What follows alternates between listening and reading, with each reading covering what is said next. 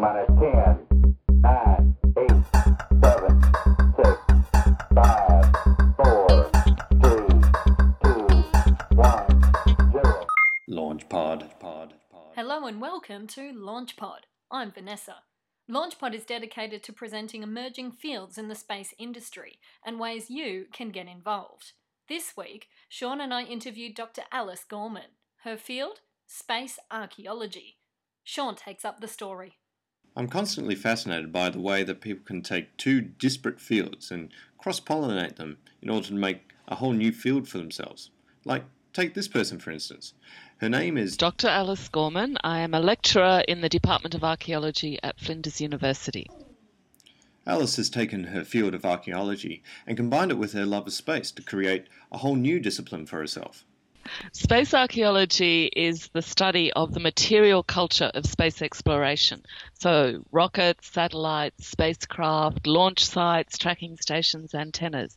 It's basically taking the techniques and the methodologies of archaeology, which, contrary to what most people think, isn't just about the past, it's also about the present and sometimes the future, looking at the material culture, the objects and the places. So, it's taking all of that um, archaeological approach and applying it to things associated with space exploration to see what kind of interesting questions we can answer when we do that. Now, for Alice, as for a lot of people in this particular industry, uh, her love of space came from an early age. For as long as I can remember, I think almost since I first learnt to read, I found space just absolutely fascinating. And as a child, I read a, an, an enormous amount of science fiction. But I suppose I never had dreams of becoming an astronaut because it was fairly clear to me from a young age that that wasn't something girls were allowed to do. So while I was very, uh, very interested in space, I didn't necessarily see it as a career path as a, as a student. And at some point, also, I got hijacked by archaeology. So I kind of combined the, the space, well, the science side of my life. Like I did, you know, full on sciences um, uh, up to, to the end of high school. And I did astronomy in my first year of an arts degree at um, Melbourne University. I decided I wanted to be an archaeologist at some point, but I kept the, the hard science thing going. And of course, you know, um, people think that to be an archaeologist, you need to do ancient history. Actually, you don't. If you want to be an archaeologist, I recommend to anyone listening to this go out there and do chemistry and physics and um, geology if you can, because these are really the skills you need. All that was required now was a- moment, a, a moment where the two disparate fields could come together in Alice's mind, which for Alice was I was working as um, a heritage consultant, working on Aboriginal heritage in Queensland, and there was an actual moment. There was a moment where, after the end of a really hard day's work in the field, so I was in Queensland. It was very hot. You know, we were we were we'd come home at the end of days in the field, very very tired. And this moment was when I um, I took a beer from the fridge and went out onto my veranda to just sit in the evening and look up at the sky and then I had this revelation. I, I thought, here I am looking at the heritage of, of the um, Aboriginal groups who lived in this part of Queensland. But what about the heritage of up in space? What about satellites? What about orbital debris? Does this stuff have any heritage value? Is it important to us in any way? And that was it. That was it. I I realized that I had somehow brought those that other former part of my life back online, like the the all of that interest in, in space and astronomy and all of those things suddenly came back into my archaeological world. So Alice found herself sort of at the start of an emerging zeitgeist of space archaeology. And this particular discipline she's been able to integrate into her day to day role at Flinders University. One thing I do is that I try and work it into everything that I teach the students. So, um, in my teaching role, I'm using things like rockets and launch sites as ways of demonstrating what it is that archaeology is all about. When I've got my my sort of research hat on, um, I'm often puddling about in archives looking for documents and plans that relate to the history of a particular spacecraft or a space site. And sometimes, not often enough, unfortunately, sometimes I get actually go out into the field and do archaeological surveys at places like uh, the Orroral Valley Tracking Station in the ACT is one place where I've been working recently. So, so I actually go out and walk across the ground, um, record different kinds of structures and features that are present at, at some place that is associated with space exploration, and sometimes talk to people and get their stories and their views about that particular place. So, archaeology, while it's very much about material culture, physical objects and, and things, it's also about people's knowledge and attitudes and views, the things that they think is think are important. Now, in classical archaeology, an archaeologist would typically scour a site looking for clues or little pieces of evidence that would help build up a larger story. And in Alice's case, she's found one particular item that has really piqued her interest. Well, cable ties, they're interesting, aren't they? They're, they're everywhere. We use them for, for, for tying together um, broken teacup handles or fixing posters to lampposts or or tying things onto the back of our truck. Cable ties are everywhere. Yeah. Um, but something I didn't realize until I went to the Orroral Valley NASA tracking station, which is is no longer operational. It's just ruins effectively. Um, I didn't realize how important these little bits of plastic are to the functioning of the space industry today. So I'd been I'd been looking at things like the antennas that you find at tracking stations. So so huge 26 meter dishes, like massive monumental structures that are full of cables. The cables have to um, carry data and information and and power as well. So information is whizzing back and forth between the spacecraft in orbit, which sends a signal to the antenna, which takes that signal and sends it through a number of processing units into a control room where someone decodes it on a computer and sends it out to someone else. And so for all of this, you need cables. And until I was out at Orroral Valley, something that had never occurred to me was that if you have cables, you have cable ties.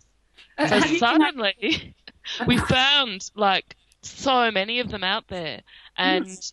and you know we, we just think of them as a bit of a bit of plastic, but when you start looking at them, they're very very diverse. They're different colors, sizes, widths, shapes. They've got different patterns on them. So even though at a place like Orroral Valley, the the antennas that we use to communicate with the spacecraft aren't there anymore. So I can't study them as an archaeologist. I can't go and look at that antenna to figure out the very particular interesting things about its mm. functioning. But the cable ties tell part of the story. The cables aren't there, the antennas are there, but the cable ties are still floating around on the ground.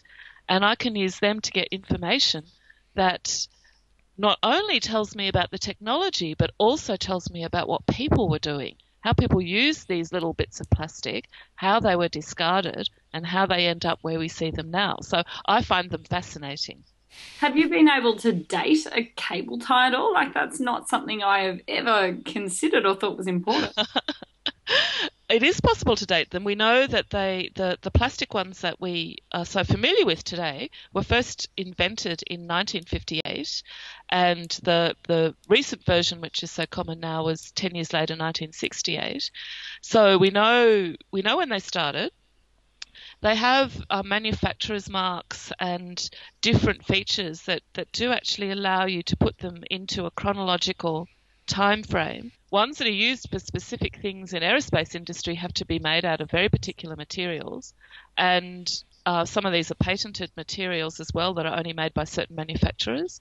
So if that manufacturer's mark is on that cable tie, then then you can you, you know that it's probably one of these very very precise substances. But of course, the cable ties that you buy for two dollars down in the bargain shop are most likely not made out of these very very precise substances, and they often won't have any manufacturer's marks on them either. So there's there's all of this interesting information encoded in them. So you can tell a lot about. We can tell where they were made, um, who made them, and within a certain date range as well. And because they're all different sizes, so a very long and thick, wide cable tie, say you know a centimetre wide, will have been designed to carry a specific load. So even though the thing it was once holding doesn't exist anymore, the cable tie still tells us something about what it was doing, what its function was. These things are just scattered all over the ground. How how do they end up where where you now currently find them? Well, not all over the ground. They're, they're scattered over the ground in a very pattern specific way. So, where we see them out there is usually near where some of the antenna structures were. The places they've ended up seem to be related to wind direction. So if you once you take one off, they're quite light. So some of the concentrations of cable ties seem to be related to a specific activity. For example, um, the main 26 metre dish at Orroral Valley, when the tracking station was decommissioned, it was dismantled and sent to Tasmania to the Mount Pleasant Observatory, which is a thought I love as well the sort of recycling of space infrastructure into the scientific community and back, but that's another story. So at some point, they had to take, dismantle it and take all the cables out. And so just sort of downwind from the antenna footing, there's a massive concentration of cable ties.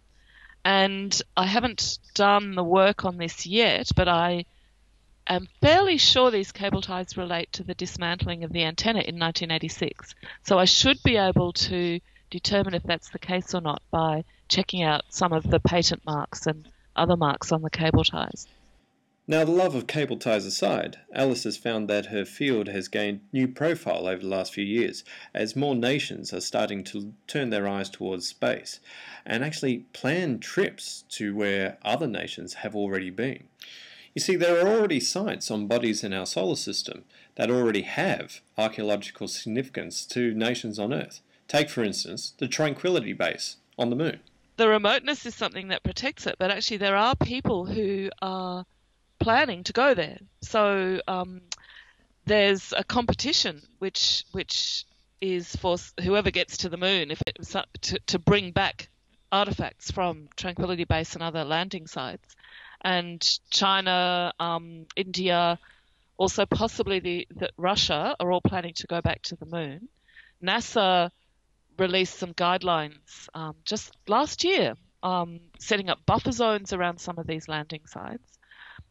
So it's actually it's it's a bit more of a pressing issue than you might expect it to be, and it won't be, of course, until somebody actually you know walks over Neil Armstrong's footprints on Tranquility Base in order to tear a bit off the the descent module and bring it back, and and people realise exactly what has been lost. It's probably not going to be taken as seriously as we'd, as we'd like, but NASA NASA has put out these guidelines about um, they're about Ranger, Surveyor, and Apollo landing sites um, on the moon, and there is starting to be a general awareness that um, it might be good not to just assume these are like, um, you know, sites where anyone can go and just souvenir or rip things off. So, yeah, it's actually, and of course, there's international um, precedents and protocols here too. So if someone goes up to Tranquility Base and takes away a whole lot of artifacts, what precedent does that set for how people treat the space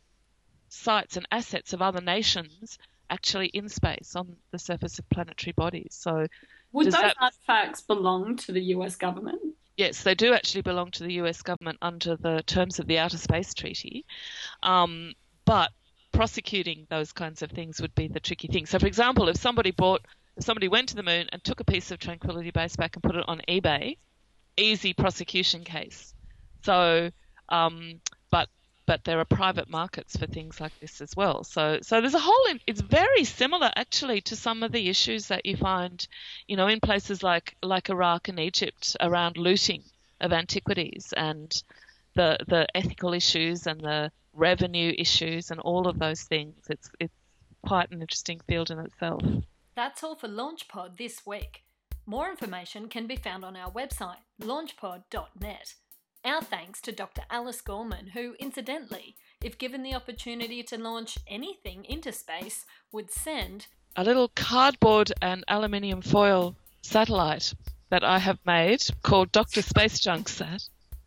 And um, I don't have. I, I, consider that it is currently in orbit. Its orbit is just of a very, very of zero altitude.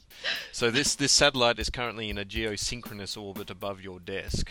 yes. in Um, Adelaide. in Adelaide. In Adelaide, yes, that's where it's that's where it's currently orbiting. Its apogee and its perigee are more or less the same. I put it to you that we do not yet understand enough about the effects of the space environment on cardboard and silver paper. So the experimental virtues of this satellite could be vast. nine, ah,